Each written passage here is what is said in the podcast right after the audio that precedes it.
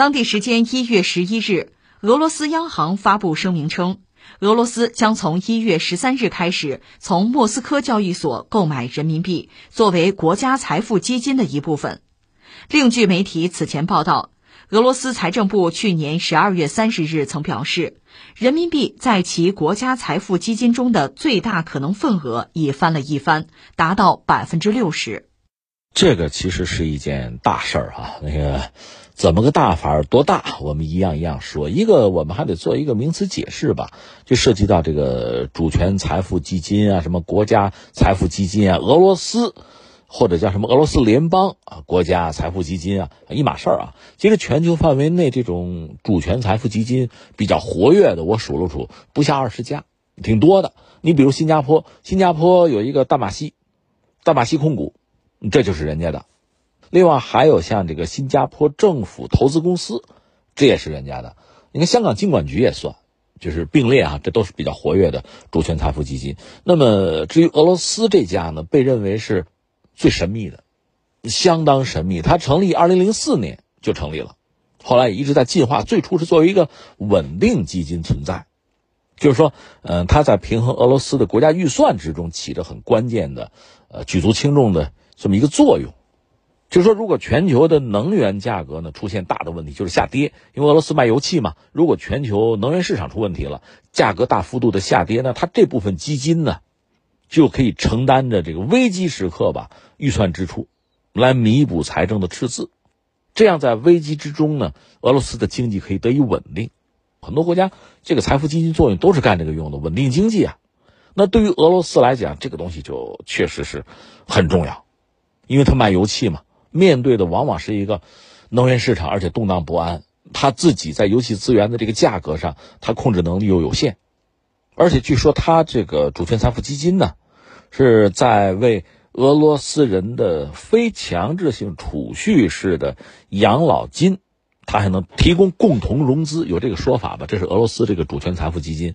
呃，因为战争，俄乌战争之后呢，俄罗斯和西方进行激烈的博弈，有各个战场嘛。比如说在金融领域，那个 SWIFT 系统提出；另外呢，西方国家集体对俄罗斯进行经济上的制裁啊、打压呀、外储没收啊。那俄罗斯这边当然要反制。反制，他就俄罗斯来讲，其实手里有几张牌，核武器算一张牌，但这张牌不能用啊，一次性的用了也就完了。呃，再就是能源，那能源这张牌呢，天不随人愿。今年我们知道暖冬，对欧洲来讲呢，这日子就好过一些。那俄罗斯这张牌就算打出来，对欧洲的压力也有限。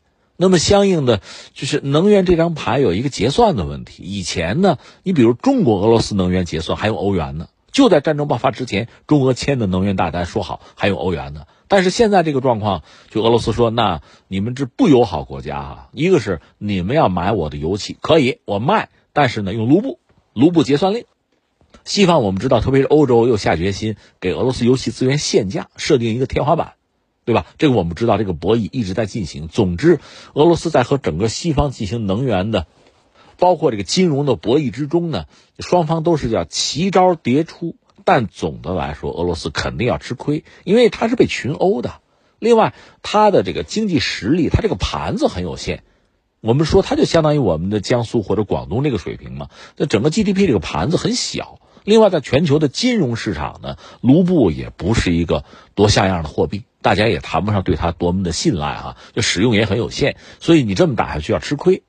那俄罗斯的这个主权财富基金有一个说法，说战争爆发以来损失了六万亿卢布啊，损失六万亿，有这个说法，我也没法证实。俄罗斯肯定不承认这事儿哈。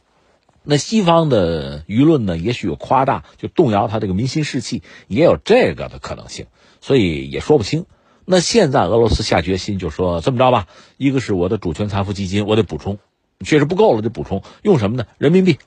人民币最多占百分之六十，不能再多了啊！百分之六十，剩下还有百分之四十，欧元、美元嘛，不用黄金，就黄金了。你说啊，就这样了吗？就就不过了 啊，就这样了。这是我们说他这次下的这个决心。所以说这是件大事儿。这个事儿呢，我们从两个角色、两个角度来讲，一个涉及到中国人民币嘛，中国的货币嘛，这就有一个人民币国际化的问题。实际上，长期以来呢，一个我们要承认，全球的金融霸权还在美国人手里。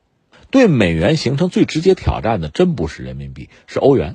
那美国对欧元一系列打压吧，包括你说俄乌战争，现在就是收割欧洲，当然就包括了对欧元的打击。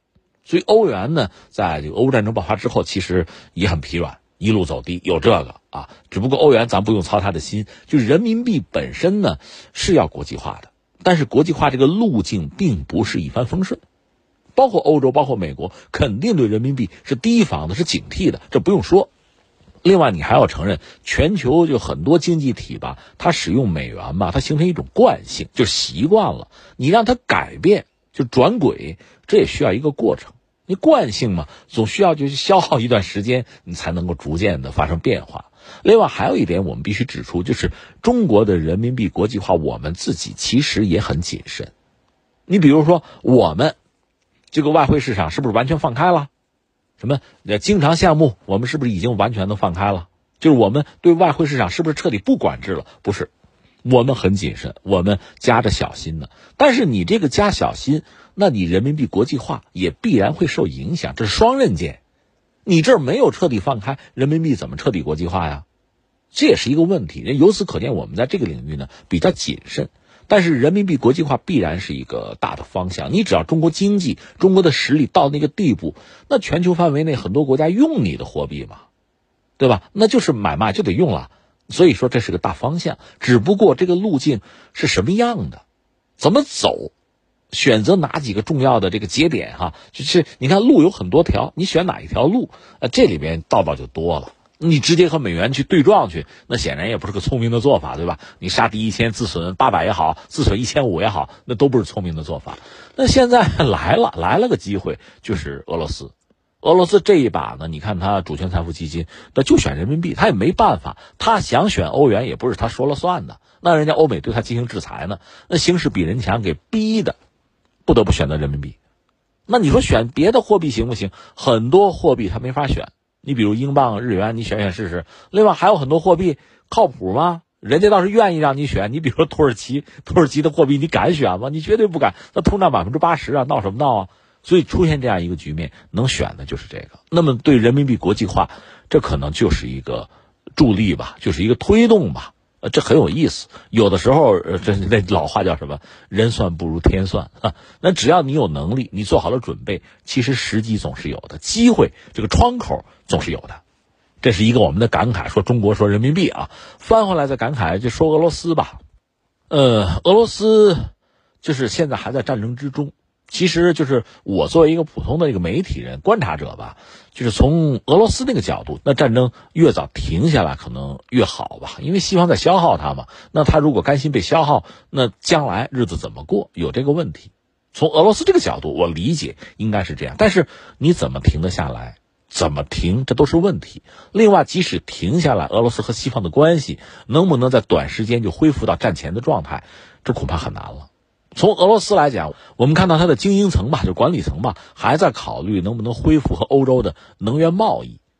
咱实话实说，如果我们是俄罗斯人，我们当然期待尽快恢复啊。但实际上，这个可能性恐怕不是很大。从长远看，有一个绿色能源的问题，欧洲是抛弃化石燃料的。从短期看，你说恢复就恢复，那人家欧洲人用你的能源放不放心还是个问题呢。哪天一抹脸又打起来了，这不就拿不到了吗？所以实际上很难。那俄罗斯现在到底怎么办？向何处去？因为战争，实话实说，迟早会停下来的。两伊战争打八年，是吧？那当年苏联入侵阿富汗十年，美国入侵阿富汗二十年，你不最终还是要停下来吗？尤其是美国跟塔利班捏着鼻子不也谈了吗？也和谈了吗？最后是要停下来的。然后你怎么办？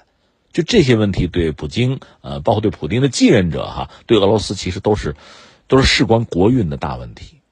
你看，当年啊，就是呃，说一个时间节点是一七零三年，圣彼得堡建成，就是建设城市开始搞。一七零三年，那是彼得大帝。彼得大帝，我们知道是俄罗斯一个就是很很英明神武的君主吧。他年轻的时候打败他姐姐，成为沙皇。然后他宫廷里有一些欧洲人。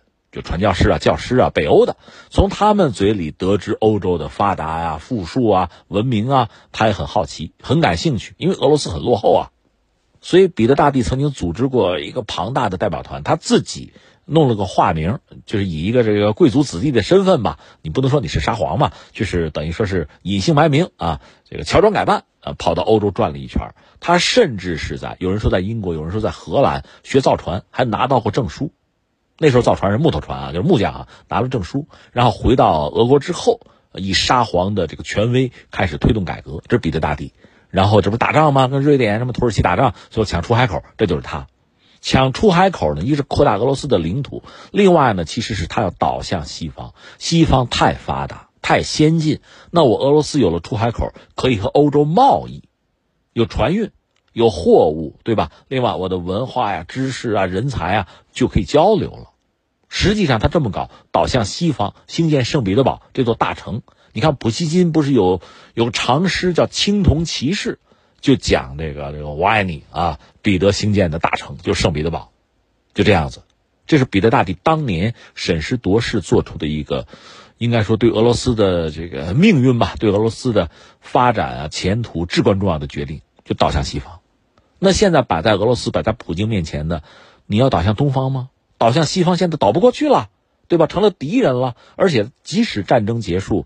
在很漫长的我我们猜很漫长的岁月里，恐怕双方的关系很难恢复。